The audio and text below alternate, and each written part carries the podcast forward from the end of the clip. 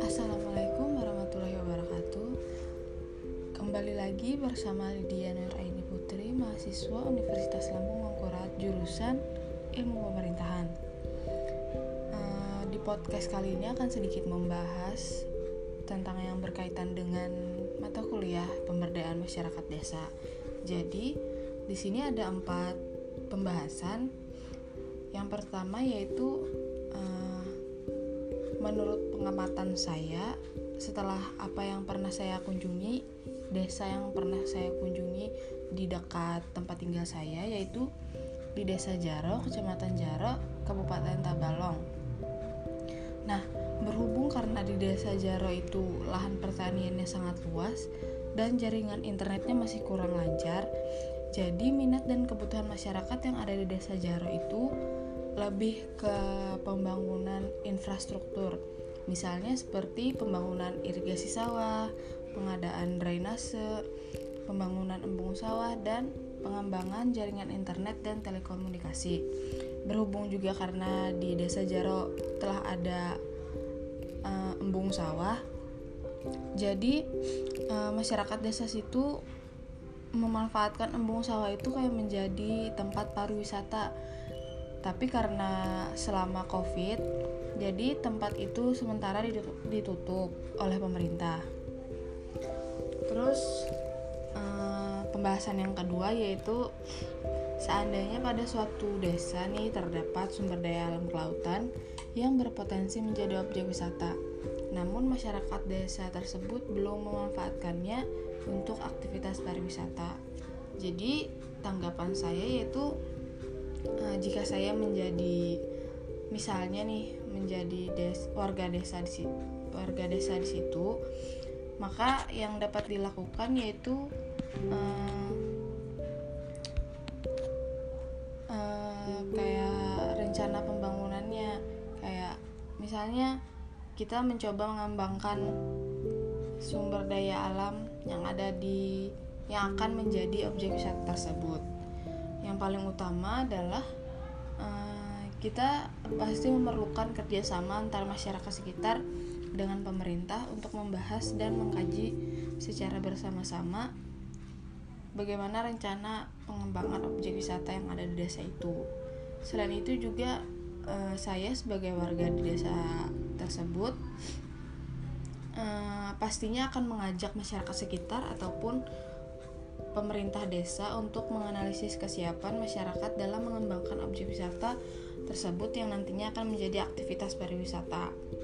Misalnya kayak saat diadakannya rapat atau kayak musyawarah untuk membahas rencana pengembangan objek wisata itu, eh, kita tuh kayak sebagai warga di desa itu harus memiliki kesempatan atau harus ikut memberikan pendapat untuk uh, rencana pengembangan objek wisata itu sehingga sehingga nantinya dapat berjalan dengan lancar.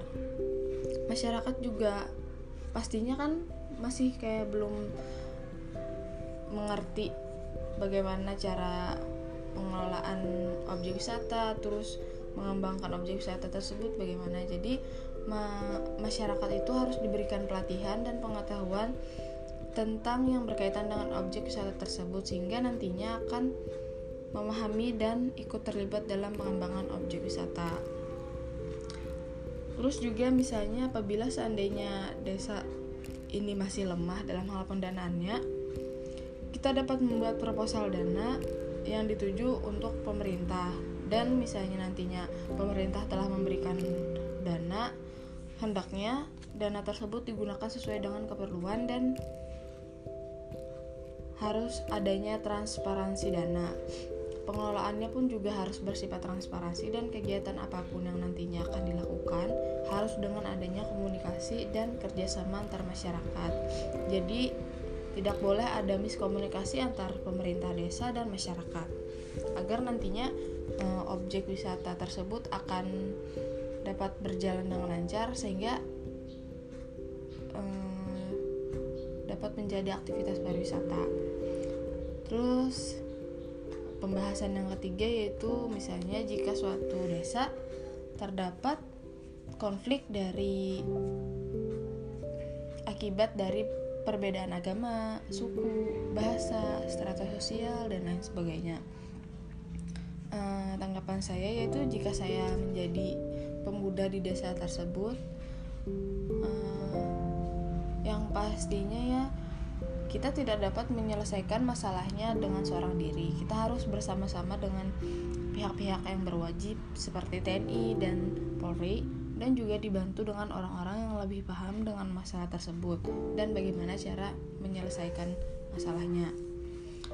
Uh, secara umum juga terdapat tiga cara mengatasi konflik akibat dari keberagaman ini yaitu yang pertama cara preventif merupakan upaya pencegahan masalah saat berlangsungnya atau sebelum terjadinya masalah. Hal ini dapat dikembangkan melalui rasa toleransi, tenggang rasa, saling bantu, dan berbagai macam hal positif yang lainnya yang membangun rasa kepercayaan dan kesatuan. Tujuan dari penyelesaian masalah ini yaitu untuk mengurangi dan mencegah terjadinya hal-hal yang tidak diinginkan dan bertindak sesuai dengan ketentuan yang ada. Kemudian cara yang kedua yaitu uh, cara represif. Ini merupakan penyelesaian masalah yang dilakukan setelah masalah terjadi sesuai dari penyelesaian. Tujuan ini tujuan maksudnya tujuan dari cara ini yaitu uh, untuk memulihkan keadaan seperti sebelum terjadinya masalah. Hal ini dapat uh, hal ini dilakukan seperti pembubaran paksa dan penangkapan. Kemudian ada cara yang ketiga yaitu cara kuratif. Cara ini yaitu penyelesaian masalah yang sedang berlangsung. Hal ini bertujuan untuk menanggulangi dan mengatasi dampak yang disebabkan oleh masalah tersebut. Contoh, monitoring korban kerusuhan, perdamaian dengan akta integritas, arbitrasi dan lain-lain.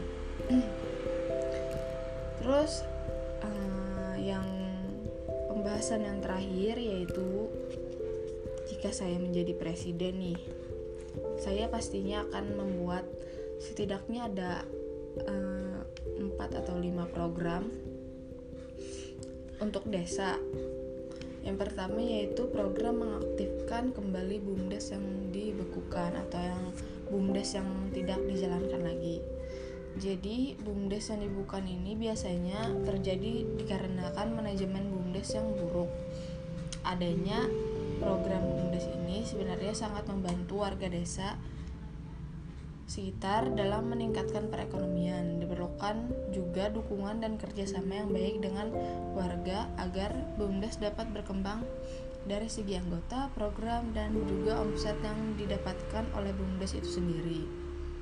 Kemudian program yang kedua yaitu pemanfaatan tenaga ahli untuk pengembangan usaha desa. Jadi uh, suatu desa tuh pasti memiliki kekayaan alam, apalagi desa-desa yang terletak de, berlokasi maksud saya di dekat kayak pegunungan, terus kayak dekat laut atau kayak semacamnya jadi kekayaan alam yang ada di desa itu sangat sayang bila tidak dimanfaatkan dan dikelola dengan baik. Karena selain bertani, masyarakat pun memiliki peluang untuk mengembangkan sumber daya alam lainnya sehingga bisa dijadikan bisnis yang baik. Dengan memanggil dan bekerja sama dengan tenaga ahli, diharapkan mereka mampu membimbing para pembisnis desa untuk bisa mengembangkan usahanya dengan memanfaatkan sumber daya alam yang ada, masyarakat desa bisa mengelola ikan air tawar, budidaya jamur tiram, kemudian juga hmm, dapat dijadikan tempat pariwisata, serta usaha lainnya yang lebih produktif. Dari kerjasama dan bimbingan itulah, pemerintah desa akan mampu menjadikan masyarakatnya menjadi usahawan baru dengan memanfaatkan kekayaan ada di sekitarnya. Kemudian ada program yang ketiga yaitu program teknologi sumur untuk menjaga ketersediaan air bersih. Nah, sebagai negara tropis, kita kan terletak di negara tropis kan. Jadi tidak jarang di beberapa wilayah Indonesia mengalami kekeringan karena dilanda kemarau. selama beberapa bulan yang mengakibatkan masyarakat sulit mendapatkan air bersih. Jadi melalui program ini masyarakat mampu mengenali dan mengatasi serta memanfaatkan teknologi canggih atau cara-cara baru untuk mengatasi masalah tersebut dengan cara menggunakan teknologi yang ada di sekitar lingkungannya sendiri secara mandiri maksud saya.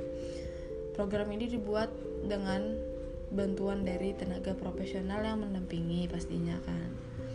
Kemudian ada program yang keempat yaitu program pengadaan, pembangunan, pengembang, pengembangan dan pemeliharaan sarana ekonomi. Jadi program ini merupakan program yang mencakup tentang pembangunan, pengadaan, pengembangan serta pemeliharaan sarana di bidang ekonomi. Program ini bertujuan untuk meningkatkan sarana pre, sarana perekonomian baik untuk masyarakat desa maupun pemerintah desa. Prioritas pengembangan ini juga disesuaikan dengan kebutuhan desa dan program yang nantinya akan dilakukan. Uh, mungkin itu saja yang dapat saya sampaikan di podcast kali ini. Mungkin juga dalam penyampaian podcast saya masih ada kata-kata yang kurang jelas atau pengucapan saya yang terbata-bata, mohon dimaafkan. Uh, semoga kalian dapat mendengarkannya dengan baik. Sekian, terima kasih. Wassalamualaikum warahmatullahi wabarakatuh. Selamat mendengarkan.